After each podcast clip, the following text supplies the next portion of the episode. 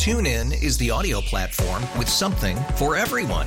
News. In order to secure convictions in a court of law, it is essential that we conclusively. Sports. Shot clock at four.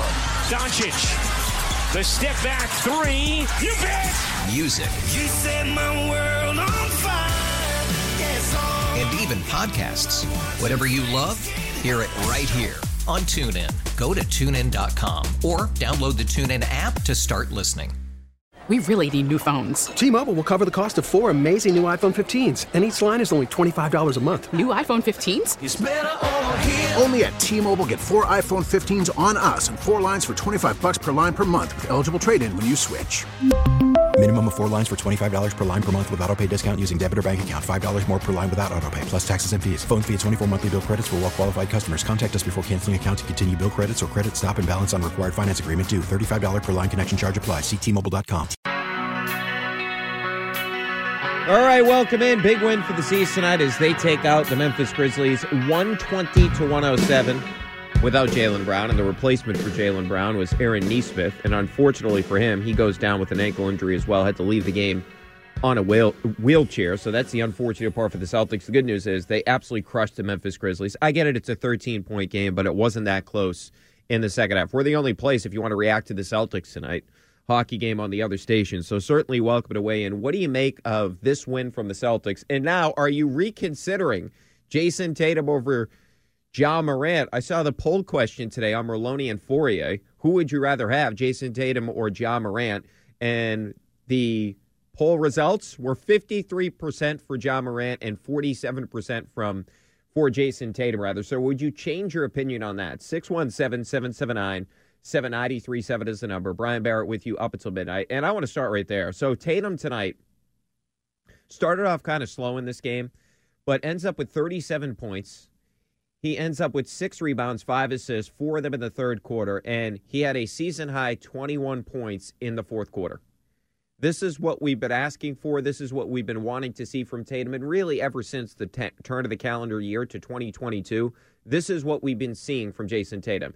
And I felt like a lot of people were hesitant to sort of hop on this bandwagon of the Celtics because of the fact that you look at this winning streak and you kept saying if you were negative on this team, well, all these teams have these injuries. They beat the Nuggets and they didn't have Jamal Murray or Michael Porter Jr. Well, the Nuggets are an incredible team just because they have Jokic and Jamal Murray hasn't played all season long. So that really didn't make sense to me whatsoever. But it just felt like people were trying to poke all these holes in all the wins that the Celtics were picking up.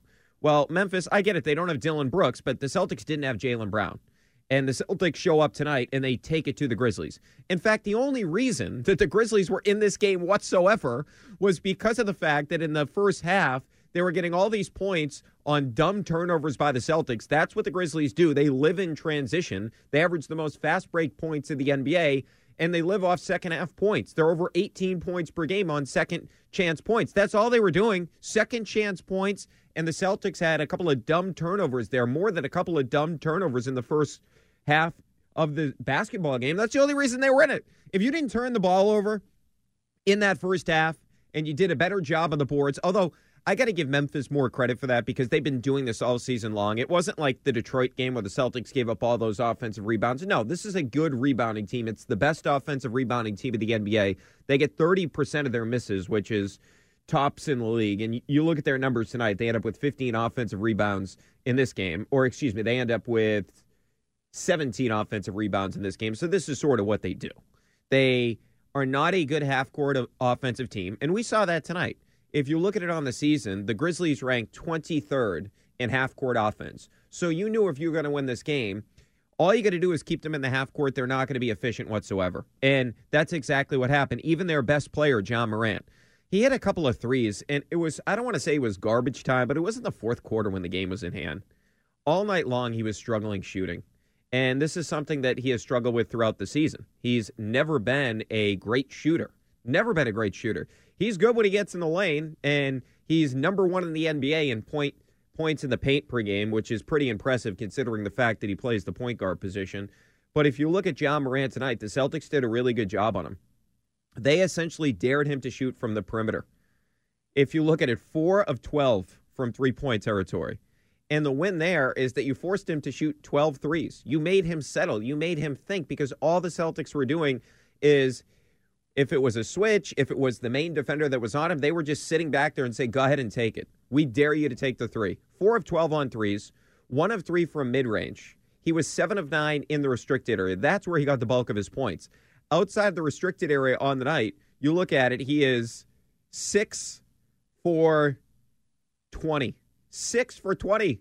Six for 20 outside of the restricted area.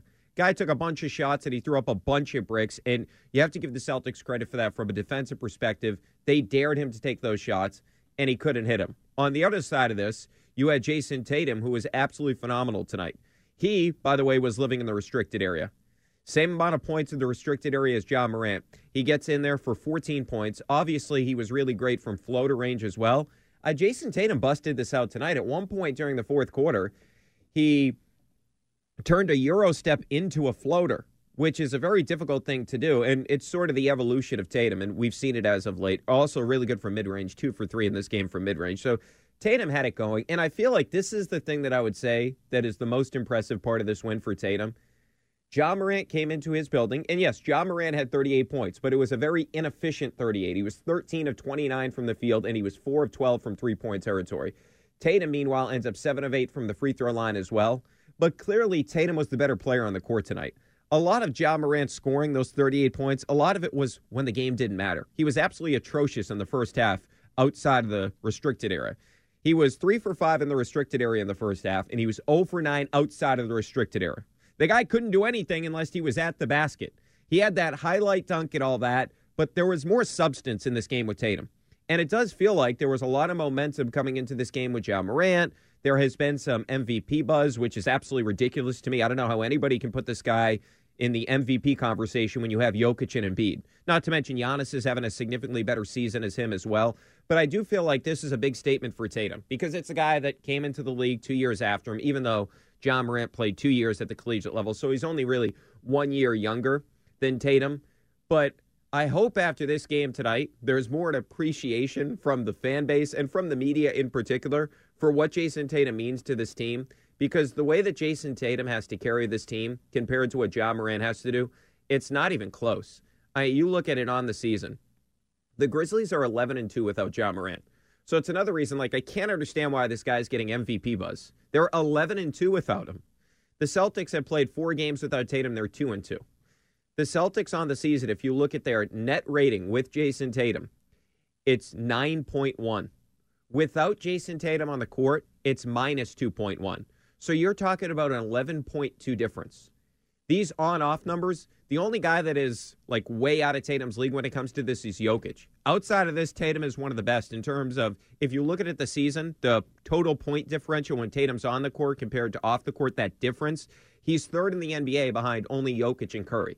That's how valuable he's been to the Celtics. And if you look at a guy like Ja Morant, and we saw a lot of this tonight, that guy is paper mache on the defensive side of the floor. He is angel food cake. That guy is soft. I mean, there's no way around it. You look at them on the season with Ja Morant, they're plus 5.2 points per 100 possession with Ja on the court. That's good. But they're also plus 4.7 without him. It's a 0.5 difference. Their defense is atrocious when he's on the floor. When they're on the floor with him, they have an 11.8 defensive rating. That that would be about 21st in the league. Without him on the court, they're 106.6. So yeah, Ja Morant is a great story. He's a great player. I'm not trying to like this isn't some huge indictment on Ja Morant, but the fact that there was a poll question up at the station, and the fact that 53% of people said they would prefer Ja Morant to Jayson Tatum, that is absolutely ridiculous. It makes no sense to me whatsoever. And the other thing I would say as it pertains to Tatum, this is the perfect prototype that you want to be the number one player on your team. You don't win with small, diminutive guards. That's not how you win in the NBA. And if you look at it, Ja Morant, six foot three, very slender. I get it. Unbelievable athlete. He's fun to watch. But I'll take Jayson Tatum over him any day of the week. Think about the history of this league in terms of the recent champions Kawhi Leonard, Giannis. When the Warriors were winning, Kevin Durant was their best player. In fact, if you look at it going all the way back to the late 80s, the only two diminutive guards that have been the best player on championship teams Isiah Thomas with the Pistons, and that was an incredible defensive team and an unbelievable cast, right? They won back to back championships in the late 80s. You got to go all the way to 2015 with Steph Curry. And you know what it took Steph Curry to do to win the championship? He had to be the greatest shooter in the history of the sport. That's how he won a championship. He had to be the greatest shooter in the history of the sport, and the Cavs were blitzing him, double teaming him like crazy, and then they just destroyed him because Draymond Green was playing four on three with the Cavaliers defense. But those are the only two guys. It's Durant, it's Kawhi, it's LeBron, it's now Giannis. You go back to it's Kobe on the wing. That's how you win in the NBA with premier wing guys. Even if you go back to Dallas, it was Dirk who was in the post at times, but played at that, I mean, was really great in that elbow area. This is the prototype you want. And when I look at Jayson Tatum right now, it does feel like he has turned a corner in terms of he's become a playmaker. Ime Udoka called him out on the 19th, and he didn't call him out in particular, but he basically called out the team when he said, What are you doing when your shot's not falling? Since that point, Jayson Tatum is averaging 1.5 more assists per game than he was prior to that. So once Jayson Tatum became this creator, if you will, and became a better distributor, this team has completely taken off. It's not a coincidence that Jayson Tatum's assist numbers are way up and the Celtics are way better since he's been doing that. And I'm not saying that he was a selfish player. If you look at it in terms of guys that play the same position as Tatum, it takes them a while to become a creator. Like you can't really compare guys to LeBron. The comparison to LeBron is Luka Doncic, who came into the league as an incredible passer, if you will, right? He's not Jayson Tatum's not in the LeBron, Doncic, and Harden prototype, right? The guys you got to compare him to are Kevin Durant, Kawhi Leonard, and Paul George, those type of players. And if you look at it, it took Kevin Durant until year six to average more than four assists per game. Tatum did it last year. It took Kawhi Leonard, how about this, until year nine to average four assists per game. Tatum did it in year four. So the playmaking was the last skill that Tatum was going to have to develop. I know we get on him at times as it pertains to his shot selection, but you saw tonight when the Grizzlies went on a little bit of a run there at the start of the fourth quarter, I should say midway through the fourth quarter, Ime Udoka calls a timeout. What does Tatum do? Just bullies his way to the basket and gets to the free throw line. So those are the two things that I was most interested in before the season with Tatum. Would he get to the free throw line more? And he's really been doing that a lot more since the turn of the calendar year. He's been getting to the free throw line more. And how is he going to evolve as a distributor and as a playmaker? And we've seen that over the past couple of weeks. So when you look at it, this Celtics team, they I'm not going to say they have as good of a chance as anybody in the Eastern Conference, but they definitely have a puncher's chance with this type of team. Think about it. It's not the NBA that we saw a couple of years ago with super teams, with the Golden State Warriors, et cetera. You don't have three stars on teams anymore, especially considering what happened with our old friend Kyrie and the Brooklyn Nets and James Harden going to Philadelphia. But you have an elite playmaker in Jayson Tatum, or I should say, an elite scorer in Jayson Tatum, an elite player at the wing position, and the best defense in the NBA. This is a recipe that we've seen in recent history that can make a run to the NBA Finals. And the reason I say that is because we saw it in 2019 with Kawhi Leonard and the Raptors. One elite player and a really good supporting cast. And the Celtics certainly have that. All right, 617 779 7937 is the number. Brian Barrett with you up until midnight. So if you want to weigh in on this game, what did you make of this win from the Celtics? Are they legitimate contenders? And would you take Jayson Tatum over Ja Morant? 617 779 7937, the number right here on WEEI. The home for Sox fans. Now, here's what's trending on WEEI. All right, trending now on WEEI and WEEI.com. Impressive win for the C's as they take out the Memphis Grizzlies 120 to 107. Jayson Tatum leads the way with his 37 points, six rebounds, five assists. We'll get into Al Horford. He was great tonight 21, 15, and 5. He also had two blocks. Robert Williams, another day at the office, 10 points, 12 rebounds, three steals, and three blocks. Marcus Smart, how about this? 18 points and 12 assists. Incredible night for Marcus Smart as well. Now, the unfortunate news Aaron Nesmith had to leave the game after suffering an ankle injury. Grant Williams off the bench, 11 points, three for three from three point territory. He is now 24 of his last 46 from three point territory. Pretty impressive.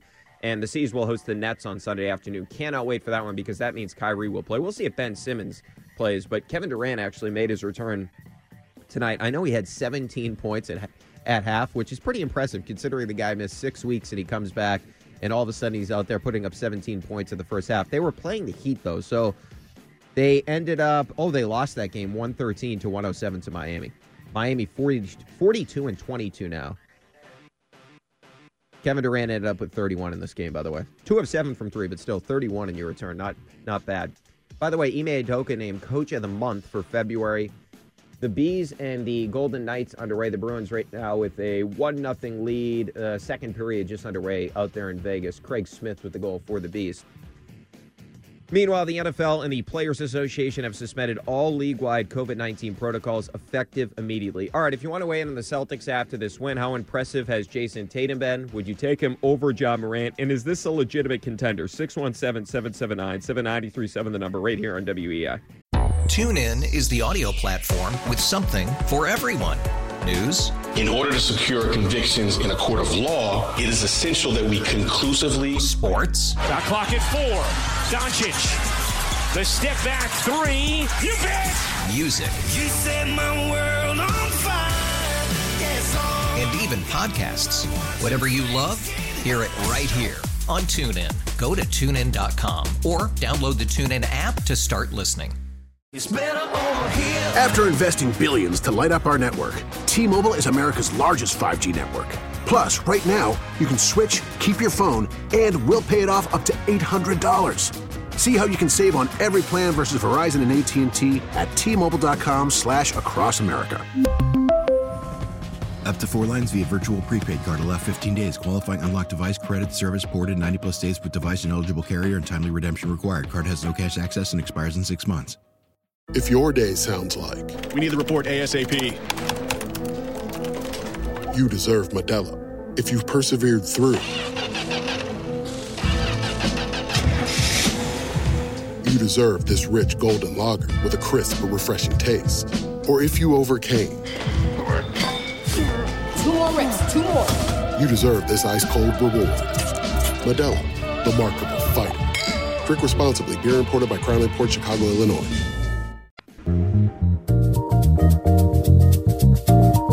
Back in. Brian Barrett with you up until midnight. If you want to weigh in on this one, the C's with a 120 107 win over the Memphis Grizzlies. They now improve to 38 and 27 on the season. They have the best net rating, of course, in the Eastern Conference. And a big thing for the Celtics that has completely changed in 2022 is their performance in the fourth quarter. So if you look back to 2021, the Celtics were one of the worst fourth quarter teams in the NBA and I'm not exaggerating. Their net rating in the fourth quarter in 2021 was 29th. They were outscored by 9.6 points per 100 possessions. In 2022, they're up to third in the fourth quarter with an 8.9 net rating. It's two totally different teams.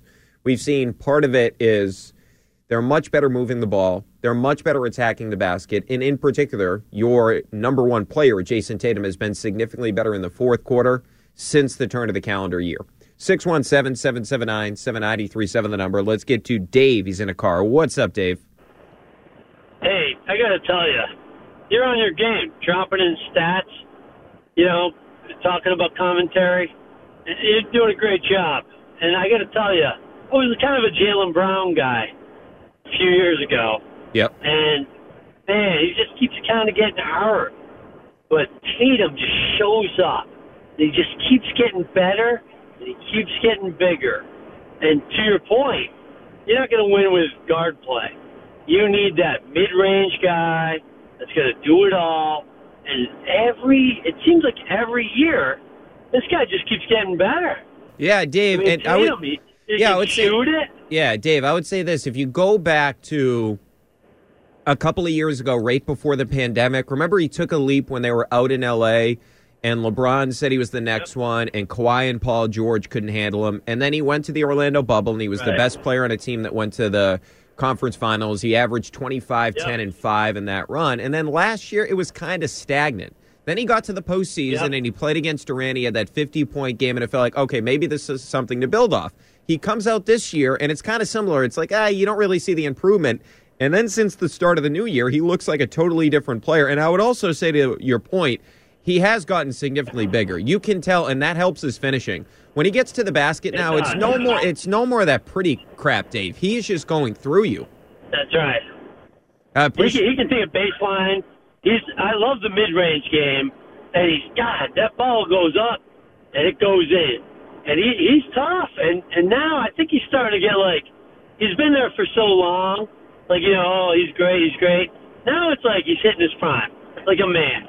You know, he's kind of, okay, you know, he lives the life. But now it's like he just wants to win.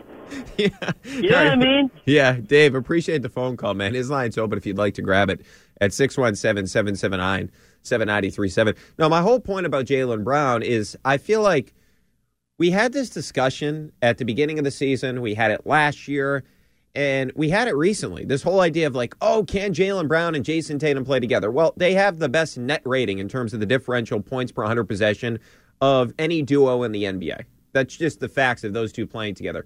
But I really don't feel like it's a duo. Like I don't feel like Jayson Tatum. I don't feel like it's close to Jayson Tatum and Jaylen Brown being on the same level.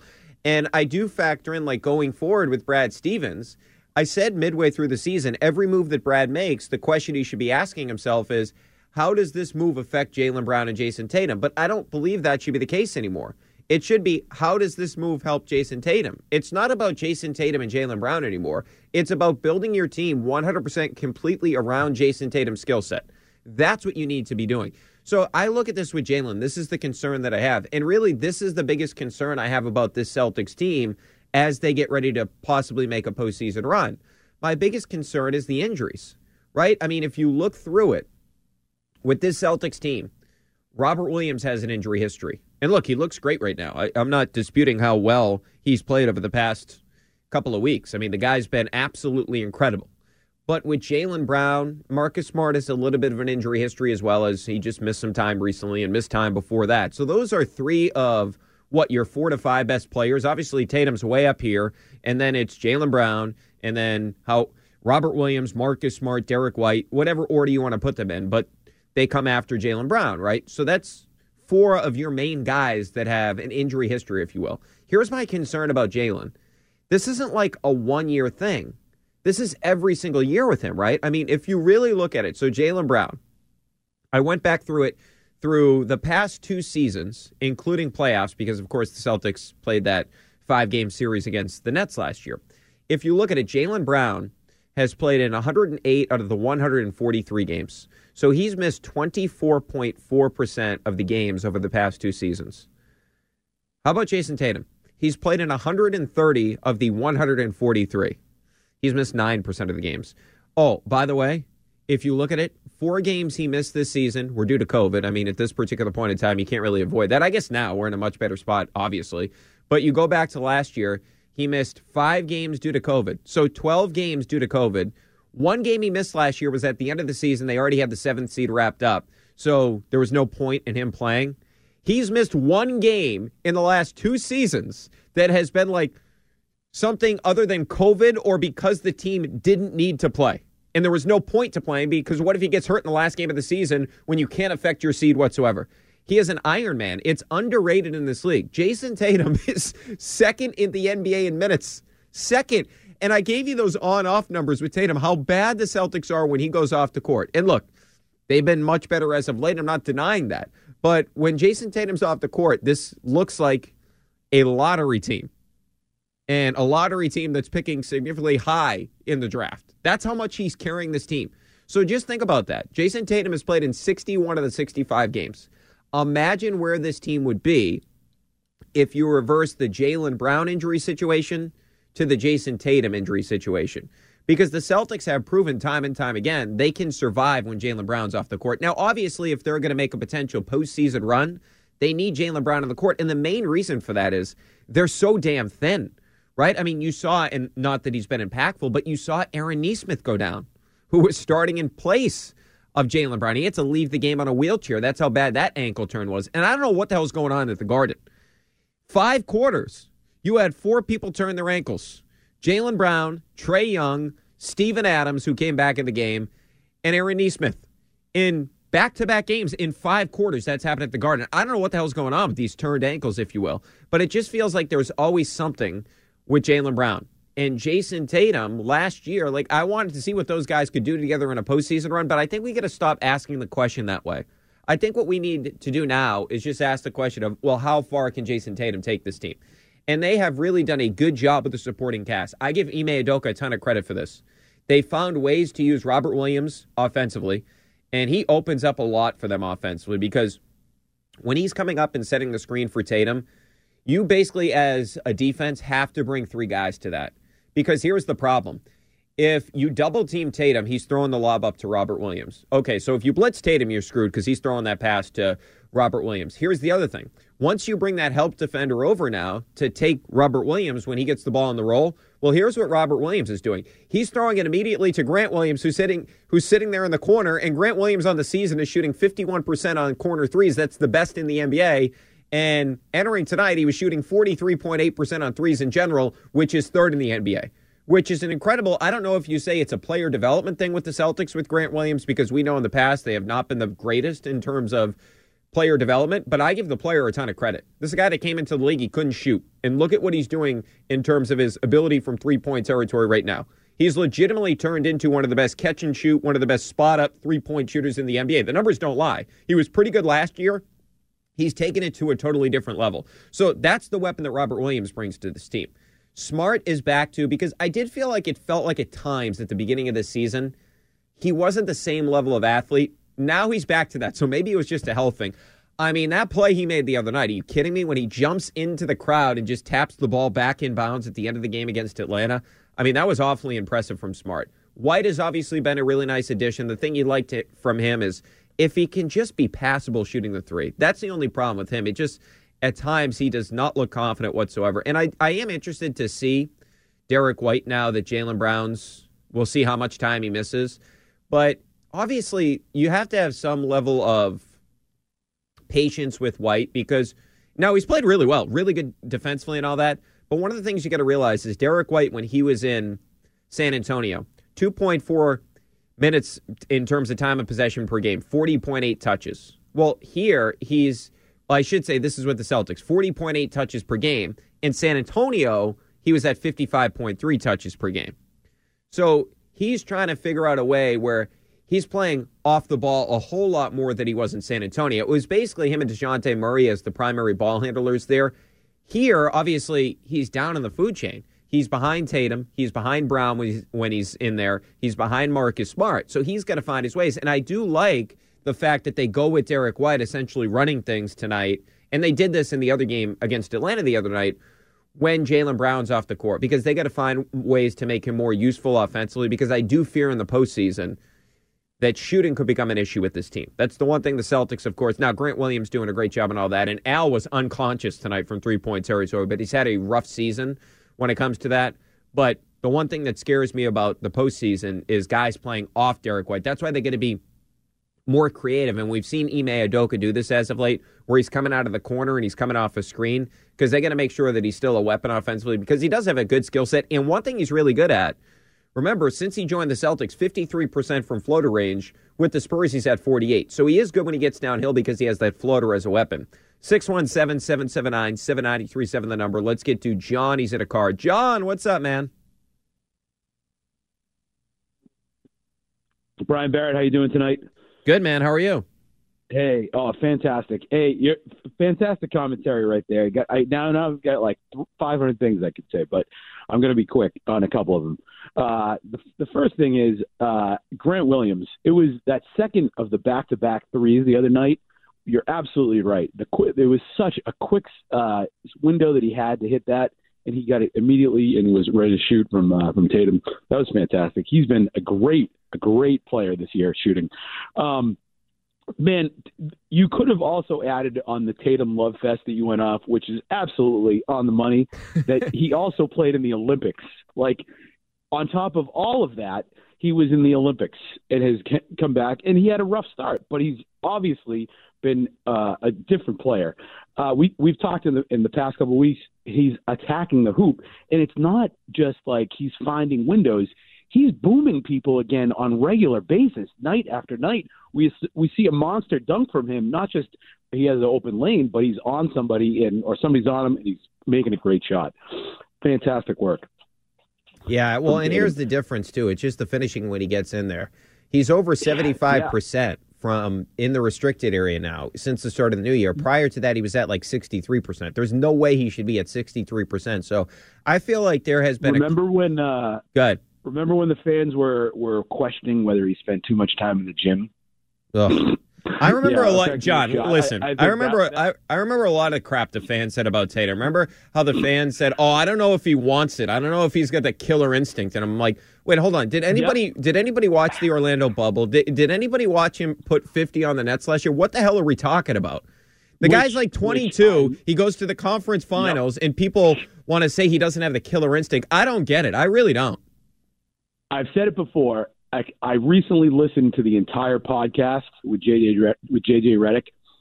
It is worth a, if you are a, a Tatum like on the fence guy, put aside the All NBA talk and just listen to the basketball stuff, and you will have a different appreciation for does Tatum want to win? And it's absolutely yes. Yeah, John. Hey, appreciate Great the call. stuff. Yeah, appreciate the call as always. This line's open if you want to grab it at 617 779 7937. Yeah, one of the things that we've seen from Robert Williams is, and look, some of this you have to give the coaching staff credit for, but obviously a lot of the credit goes to the player. We always knew that he was a freak of an athlete, but one of the things we've seen from Robert Williams, he was a good passer when he immediately came into the NBA, but now it's like drilled into him. If he catches the ball in the short roll, he is going to throw the ball to the corner. And that's how he's getting a lot of his assists. And if you look at it tonight, he has three assists. And now Robert Williams and Anthony Davis, they're the only two players in the NBA averaging at least two blocks per game, at least two assists per game, and at least nine rebounds per game. He's in a category with Anthony Davis. And I know Anthony Davis has not had the best season this year, but just think about that in terms of the context. Anthony Davis was the best defensive player in the Orlando bubble a couple of years ago. He was actually the best player on that Lakers team that won the championship. He was better than LeBron in that playoff run if you watch those games. So the point being, this is a very unique talent, and the Celtics have done a really good job using him in terms of. I give Ime Udoka a ton of credit, and Scal was the first one that pointed this out when he was on with Lou and Christian a couple of weeks ago.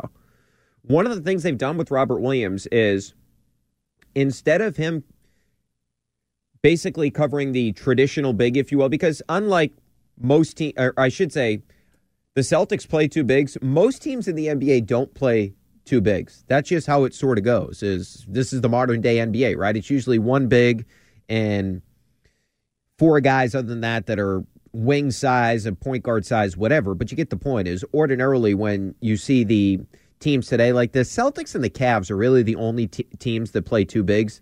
Indiana used to do it before, of course, they sent uh, Domantas Sabonis over to Sacramento, which was a dumbass trade for them. But anyway, or a good trade for the Pacers, dumbass trade for Sacramento, I should say. But nonetheless, if you look at it, those two guys together, I was really hesitant to say, okay, yeah, this is going to work, having essentially two big guys on the floor at the same time, because we just haven't seen it work that much in the NBA recently. And if you look at the Celtics' two big lineup with Williams and Horford on the floor, they have a 111.5 offensive rating and a 99.8 defensive rating. So that would be the best defense in the league, and it'd be in the top 10 ish in terms of offensive rating. That's an 11.9 net rating. So that's something that was unexpected to me, and I really questioned it at the beginning of the season. Like, how the hell are they going to make this work? I feel like, okay, you can make it work defensively, but how are you going to make it work offensively? And Ime Udoka has found a way to make it work on both ends of the floor. And the thing they do with Robert Williams is they essentially put him on a shooter, like somebody that's going to hang out in the corner. So that way, when any team is running pick and roll action, they have Robert Williams coming across as the help defender, and he is just erasing things. And we saw it tonight. I mean, the Celtics are one of the best shot blocking teams in the league. Williams has three blocks tonight. He had two on one possession, and Al Horford had two blocks. So that's a big thing with them in terms of with those two guys back there, they have an identity. And the fact that the Celtics as a team, if you look at them, how they're built right now, even Peyton Pritchard, I give him credit, he moves his feet well on defense. But if you look at the main rotation guys, Tatum, Horford, Robert Williams, Marcus Smart, Grant Williams, Derrick White, and when Jaylen Brown, of course, is available and not injured. When you look at that group of players, this is the key thing for the Celtics when they head into the postseason. And this is what kind of differentiates them from other teams in the Eastern Conference. Not to say this means they're the best team, but I'm just pointing this out. If you go through the Eastern Conference and you look at the playoff teams, if you will, and you identify each team's rotation, if you will, in their closing lineup. So if you look at a team like the Chicago Bulls, they have guys that you can target defensively. If Vucevic is on the floor for them, you're just putting them in a pick and roll and they're done. I mean, you're going to expose that guy. That's why Chicago on the season has been pretty bad as it pertains to their defensive rating. They're 20th in the league. Now, I would also mention the fact that yeah, they've had guys. They're two two of their better defenders, Caruso and Lonzo Ball, have missed time. But you get the point. They have a guy that you can go after. When you look, for example, at a team like the Philadelphia 76ers, and you think about, oh yeah, James Harden. You can go at James Harden defensively. That guy's a dog on defense. Not to mention, I'm not so sure how that's going to work defensively. They've had an angel food cake like schedule since Harden joined them. But one of the things they do traditionally is they drop and beat, and we saw that's a bad matchup for Philly defensively because Tatum can just walk into jump shots, as can Jaylen Brown if he's available for that series. But even Miami, who's been a really elite defensive team, you think about them in the postseason, you can go at Herro and you can go at Duncan Robinson. With the Celtics, you really don't have a guy that you can identify and say you can go after that guy. Cleveland, I just don't see them being a good matchup. Like I believe the Celtics would beat the sweep them or beat them in five because of the fact they don't have any wing defenders. Like their wing defender is Isaac Okoro, a second year guy. You think he's going to handle Jayson Tatum? They don't have that type of defender. They don't have that level of defender. And Atlanta cannot hang with the Celtics in a series. I get that they don't have John Collins, but look what they did to Trae Young the other night. In the third quarter, they just him, kept getting him switched on Jayson Tatum, and it's over. So I feel like that's a situation where they have defenders they can expose. When I, so when I compare the Celtics to these Eastern Conference teams, obviously they don't have the firepower offensively that Philly has, that Brooklyn has. They don't have that type of firepower. But when you look at what the Celtics do have that all these other teams in the East don't have, is they have defensive personnel where they don't have a weak link. All these other teams, you can identify the weak link. All right, 617 779 7937 is the number. Brian Barrett with you up until midnight. So if you do want to get in the, on this, what did you make of the Celtics win tonight? Do you think they're a legitimate bona fide contender? And after watching tonight, would you take Jayson Tatum over Ja Morant if you were starting your team right now? I would. If you disagree, certainly welcome to weigh in. And one note I want to mention in terms of something the Celtics did tonight that makes me feel good about them entering the postseason. I'll get to that next here on EEI.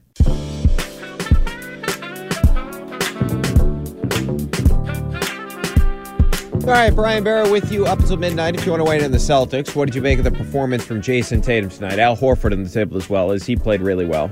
Is this team a legitimate contender going forward now? 617 779 7937 is the number. They've been hot, really. They've been on a heater since the start of the new year. But it does feel like the past, or I should say this week in general, is sort of like a litmus test for the Celtics. Now, Atlanta has not been playing that well this season, but Trae Young was coming to town, and that's a team that made it all the way to the Eastern Conference Finals last year. So that was sort of like the first test this week, and the Celtics passed that with flying colors after essentially they did not show up for the first half of the game, especially on the defensive side of the floor, and they completely ramped that up in the second half, and in particular into the third quarter. The Celtics have been one of the best third quarter teams in the NBA all season long. They have a 5.5 net rating in the third quarter, meaning points per 100 possessions, the differential there, which is fourth in the NBA. So they've been really good, and I guess you got to credit Ime Udoka for that. Whatever he's saying to these guys during halftime, it's clearly working.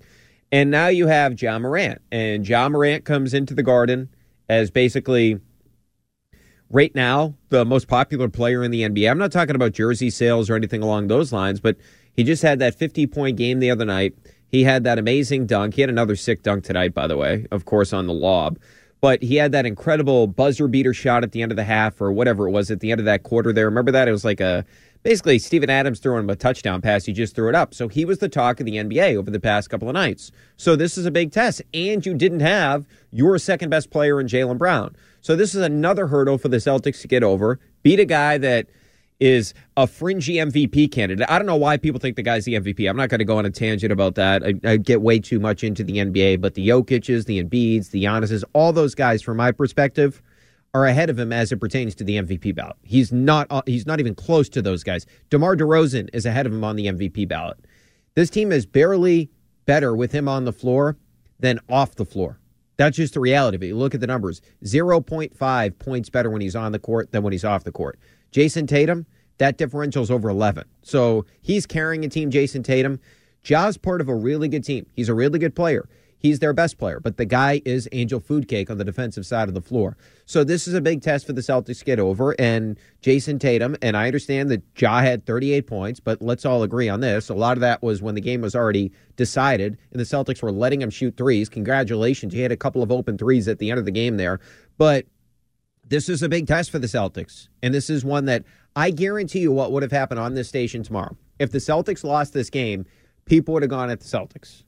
Oh, see, yeah, look what happens when they go up against a real player, blah, blah, blah. That's what you would have heard tomorrow. And what happens? Celtics took it right to these guys. Took it right to them. Oh, and the thing I liked about tonight's game in particular is so the Celtics on the season, they're okay on the offensive glass. Robert Williams is one of the best offensive rebounders in the NBA. He's at four a game, which is second to only Steven Adams of the Memphis Grizzlies. He he's at 4.6. So Robert Williams really good in the offensive glass. Other than that, Horford will do it from time to time. But the Celtics 10th as a team, 10.7. And you knew that was the strength of the Memphis Grizzlies. They hit the offensive glass. Well, what did the Celtics do tonight? They gave them a little bit of their own medicine. The Celtics did a really good job on the offensive boards, getting themselves extra possessions. They had 15 offensive rebounds. And if you look at it on the season, Memphis is number one in the NBA in offensive rebounds per game at 14.1. So the Celtics now, they gave up offensive rebounds, 18 of them. But if you look at it, the Celtics also were able to get extra possessions for themselves, which is obviously huge for them in this game because here was the thing about Memphis coming in. They get the majority or they're most efficient in transition. Most teams are, but they average the most fast break points in the NBA. They get the most points on second chance opportunities. That's how the, their bread is buttered. When you keep them in the half court, they have the 23rd ranked offense in the NBA. They are not a good team when you keep them in the half court. So that was the thing the Celtics had to sort of do, and they struggled with it at times, and they had some careless turnovers, especially in the second quarter. But even with Memphis doing what it does, Memphis, basically from a statistical perspective, they did what they ordinarily do.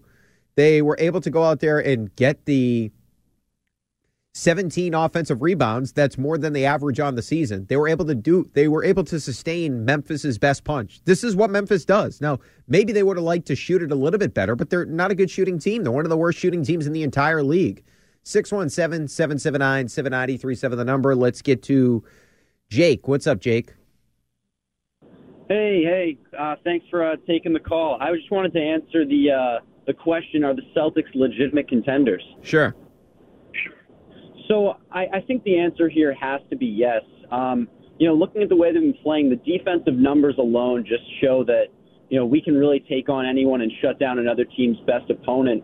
And I, I got to imagine that every team in the East is hoping they don't see the Celtics in the playoffs right now. Yeah, because Jake, they're going to be a bitch to play against. Like even if you're more Yeah. talented, like Philadelphia may have, they'll have the best player in the series right now because Joel Embiid, right? And they have a guy like James Harden who's definitely a better number two than Jayson Tatum has. But they're just going to be a difficult team to play because of the way they sort of do things defensively. Oh, for sure, for sure. I, I think the one area the Celtics may have some trouble in is the depth. I mean, you saw tonight um, that there were some injuries that you know it's concerning. One guy goes down, and and you wonder how deep we can go. But I, I think the the Sixers sort of sacrificed the same thing by getting Harden, and they they they may come into the same trouble. Embiid, you know, he's been healthier in the last couple of years, but he may run into the same trouble. And and Brooklyn seems to be in the same case. I think it's really open for us to to get all the way there. All right, Jake, appreciate the call, man. His line's open if you'd like to grab it at 617 779 7937. Now, I did just see this come through, thanks to Justin Turpin, who texted me. Nick Stauskas just signed a two year deal with the Celtics. Now, he's been going off in the G League 57 points and 43 points in back to back G League games. Uh, But he's really never done much of anything as it pertains to his NBA career. Now, I'm looking to see if there was some overlap with him and Ime Udoka in Philadelphia or Brooklyn. There must have been in terms of some overlap there. But you look at him in terms of his NBA career, was a lottery pick, 6.8 points per game, 35% from three, 38% from the field. So obviously, Ime Udoka and Brad Stevens think there's something they can get out of this guy. I'm just not very hopeful. The guy that I wanted the Celtics to go after was a buyout guy in Gary Harris. Now, he hasn't got bought out yet, but that made sense to me because a good defensive player that is consistent as it pertains to shooting. But the one thing I'll say about bringing in Stauskas that makes sense is this bench is really sh- short right now. So maybe they think he can give them some scoring punch, considering the fact the guy, the guy just had 57 and 43. Let's get to Adam in Boston. Adam, what's up, bro? So what's going on, my friend? So, hey, I just wanted to talk about and see, you know, the Celtics being a legitimate contender. Sure. And You know, Boston is my team and everything, but I'm going to have to say no, to be honest. Just because if you look at the East, honestly, the East is kind of deep this year. If you look at one through five, you know, besides Cleveland, I, which I think Boston is better than Cleveland, I'd have to honestly put, you know, you, you know, Miami, Philly, Milwaukee, um, and even Chicago ahead of us, to be honest. No, Adam, not Chicago. Come on, I appreciate the call. His line's open. I know that Chicago's ahead of them in the standings. Chicago, that would not be a good matchup for them against the Celtics. They don't have any wing defenders. All right, 617 779 7937, the number. Brian Barrett with you up until midnight. Are the C's legitimate contenders? Do you now change your opinion? Would you take Jayson Tatum over Ja Morant? We'll get into all that right here on EEI. TuneIn is the audio platform with something for everyone. News. In order to secure convictions in a court of law, it is essential that we conclusively. Sports. Shot clock at four. Doncic. The step back three. You bet. Music. You set my world even podcasts. Whatever you love, hear it right here on TuneIn. Go to tunein.com or download the TuneIn app to start listening. We really need new phones. T-Mobile will cover the cost of four amazing new iPhone 15s, and each line is only $25 a month. New iPhone 15s? It's over here. Only at T-Mobile get four iPhone 15s on us and four lines for 25 bucks per line per month with eligible trade-in when you switch. Minimum of four lines for $25 per line per month with auto pay discount using debit or bank account. $5 more per line without auto pay, plus taxes and fees. Phone fee at 24 monthly bill credits for all well qualified customers. Contact us before canceling account to continue bill credits or credit stop and balance on required finance agreement due. $35 per line connection charge apply. Ctmobile.com.